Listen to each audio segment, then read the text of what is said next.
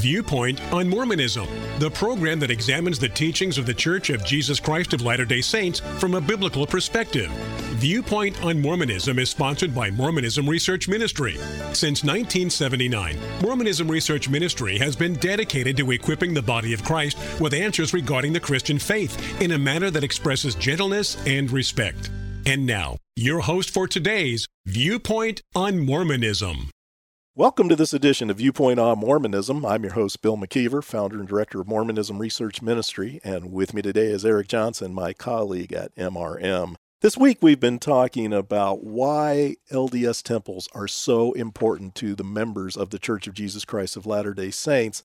And we've also talked about some of our experiences going through a temple open house and as we mentioned earlier in this week, in Utah especially, there's going to be a number of these buildings opening up in the coming weeks and months. And the church has been building these temples all over the world because they're essential for members of the church if they hope to be with their family throughout eternity, that they must go through what's known as the endowment ceremony as well as be sealed for time and eternity in a unique ritual that the LDS people believe in.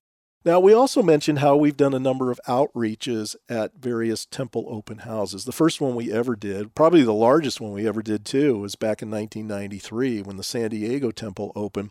We handed out tens of thousands of eight page newspapers at that time explaining some of the doctrines and history of the LDS Church for many of the people who would be attending who had no clue what was going on in these buildings and were very unfamiliar with what their LDS neighbors believed. You mentioned an eight page newspaper. Do you remember the time where a Latter day Saint who we knew took a orange pen and highlighted all of the parts that he said were wrong because I asked when he said your newspaper is full of lies, well would you show that to me? So he came back the next day and handed me this newspaper and he had circled all these things. Well, I still have that newspaper. We've looked at that and I asked him, "Well, what is wrong with this?" Well, you've said it in a way that I don't like well, okay, just because I said it in a way I, you don't like, is this true? Well, you're uh, tainting it. And he just did that for the entire newspaper. A lot of Latter day Saints may not like us being out there, but we are trying our best to be as accurate as possible to tell people what this temple is all about, why it is not the same as the temple of the Bible. I think those are important questions that need to be answered. Uh, why is this temple so different from what we learn about in the temple of the Old and New Testaments, where the main idea there was sacrifice of animals? There's no sacrificing of animals going on here, and the ordinances that are done in the LDS temple is nowhere close to anything that was done in the Bible time. And I think that's important to digest here because because we are often told by our LDS acquaintances that what they believe and practice is what was done anciently in the first century church prior to this alleged great apostasy that they say took place after Jesus died and after his apostles died. Let's talk about this a, a, little bit more because even though there are a lot of very friendly people guiding you through this building during an open house, a lot of Latter day Saints certainly, like most people, don't like any kind of criticism. And that, when we know this is something that's very special to them, but if you're asking them pointed questions to try to flesh out what they really believe on these things, sometimes Latter day Saints will have a quick change of demeanor. And we've run into quite a few problems, mainly with the security guards at these temple open houses. Many of them are off-duty police officers, or maybe they've had a, a, they're retired and they had a life in law enforcement and such. You would think they would understand what the Constitution has to say about free speech, but we have found ourselves in situations where they really don't want us to practice our First Amendment rights. And they do a lot of things to try to prohibit us from getting the information out to the people. You have had many of these experiences recently, Eric. I recall North Carolina, the problems that you had there, but you also had a few situations of interest on these recent open houses that you were involved in. Well, you mentioned North Carolina, the Raleigh, North Carolina Temple open house. We didn't have problems with the security at the church. We had problems with the police who had been instructed not to allow us to be on public property. And to make a long story short, the LDS security then allowed us to be on their property, on their grass, and hold up our signs because the police were not going to allow us to have that happen. So, so I gave kudos back at that time a few years ago when when we recounted that story. But In the Saratoga Springs and in the Bentonville, Arkansas temples, they did not really want us to be out in the front where people could see us. In Saratoga Springs, you have to drive down this very long road lined with houses on both sides. And we would stand at the very end of that. They had to take a right to be able to get into the temple open house parking lot. And so standing there with our sign, sacredorsecret.com, during the two days that we did that, Mark and Trevor and myself, uh, holding those signs, we had five different occasions of five different security guards come out and remind us that there was a free speech zone, which there was. All the way around the temple, there was a place that they wanted us to be. It was probably, gosh, maybe about 50 yards and we could have stood there. But the problem was nobody was really driving by there. Nobody was walking by. We would have been standing by ourselves to stand there rather than to stand on the public sidewalk where cars were having to drive past us. Every single car that came in had to see us, and we got a lot of hits on our website based on that. But after the first guy came out and I explained why I was not going to use that, he didn't force the issue. He says, okay, well, you guys do what you're going to do, but we have this place for you.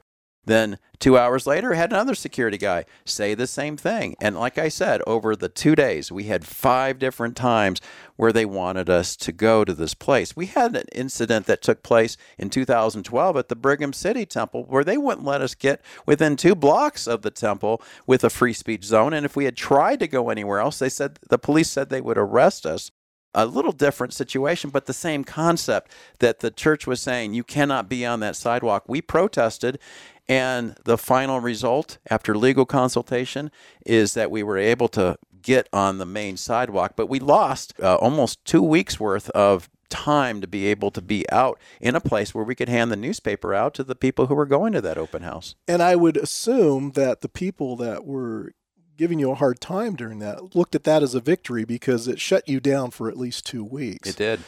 However, the ultimate victory was that you were able to show that the church was incorrect as to where we could stand. And certainly it is legal to stand on these public sidewalks. Sometimes they'll come out and say, well, we own the sidewalk. That's not true. And many times we've even gone to uh, city records departments to find out where the property line actually ends because you had an experience at the Bentonville Temple Open House where you were standing on this grass near the street and you had security guards try to tell you that that was owned by the church and you knew it wasn't owned by the church. Yeah, this is uh, an incident that I, I do want to talk about here on, as we finish out this series. Uh, in Bentonville, the temple did not have a sidewalk in front where the main street was. It was all grass.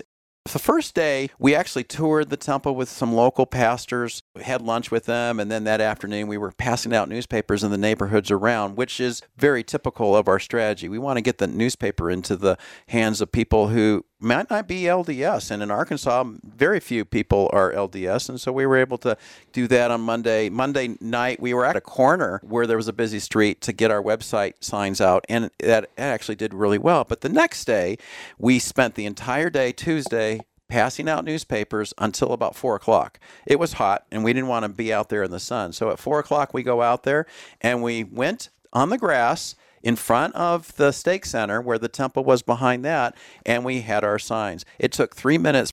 The head of the uh, security came out and patted me on the shoulder, and he says, "Well, how are you guys doing?" And he says, "You're practicing your First Amendment. We have no problem as long as you don't cause any problems here. We're okay with you." Because I knew that we had 20 feet access right up to where their sidewalks ended from the stake center. There was all grass, and it was very obvious that was going to be public property. But then, 15 minutes later, the same man came out and he told us that we had to leave because they own the property all the way up to the street. And our reaction was, you just told us we had First Amendment rights, and you were pleased with us being here, and all of a sudden now you're uh, you're turning. He says, if you don't leave now, I will have the police here in five minutes. Quite a change. It was quite a change, and so obviously they had talked about it, and they were riled up. I could tell they were angry, and I said, go ahead and have your police come. And so they called them. It took about 20 minutes, and we saw two police vans parked down the street, and they ended up talking to the head of security. Then those men made their way on the grass to us.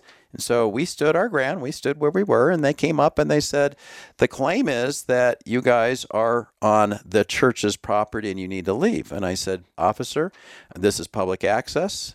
Uh, you need to go do some research and find out that even though there's no sidewalk here, we have ability to stand here. He goes, Well, he says, I'm not sure of that, but he says, I can't do anything because the offices are going to be closed. I won't be able to do anything until tomorrow. I can't tell you to leave. He says, and I tend to agree with you. I think that yeah. you probably are going to be allowed here, but I can't say that for sure. I just want you to know that they're making that complaint. They walked away, went back to each of their vehicles. The one man who talked to us, he drives off. The second officer, he pulls up on the side of the road going the opposite direction, which was quite interesting. He rolls down his window. So we go over there to hear what he has to say. I wasn't sure if he was going to say something mean or what.